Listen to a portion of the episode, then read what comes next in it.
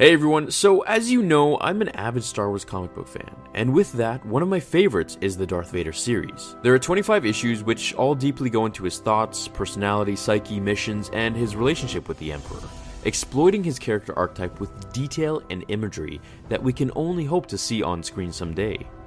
The scene we'll be covering in today's video is something I found really cool, as it ties in Vader's conscious confirmation of his life as Anakin Skywalker, as much as he pretends to ignore it. In the first issue of Darth Vader, Darth Vader 1, he is sent to Tatooine to meet with two bounty hunters, one of them being Boba Fett, who is supposed to be commissioned to hunt Luke down and bring him before Vader. As he got bored in the desert of Tatooine, he noticed a tribe of sand people nearby. He was struck by his hatred for them, how they tortured and killed his mother, and how he slaughtered every single one of them.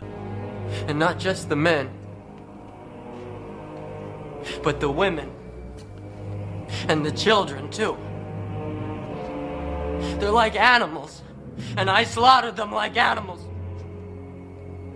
I hate them. Bathing in his resurrected anger, he went to the village and did exactly what he did in episode 2. He slaughtered them all.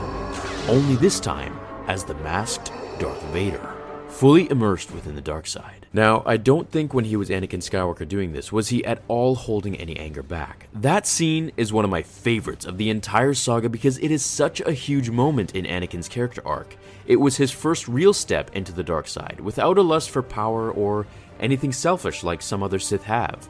It was pure, untampered rage, and rage for the wrongs done to his only family he ever had, his mother. Fast forward months later to the release of the final issue, issue 25.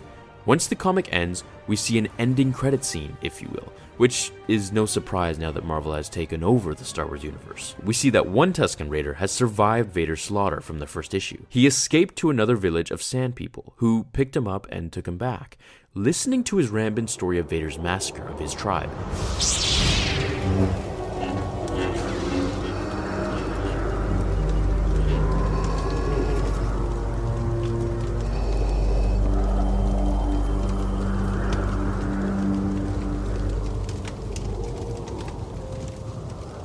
The tribe leader, fascinated by the story, ordered for his people to tie down the survivor and build a monument to honor the one who brought fire and brimstone, granting Vader some sort of godlike worship. The last of the scene shows all the Sand People bowing and praying to this enormous monument of Vader, as the sacrifice was being burned alive in honor of their new god.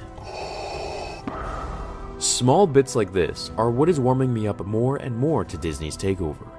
They're really catering to fans, especially with the ending scene in Rogue One.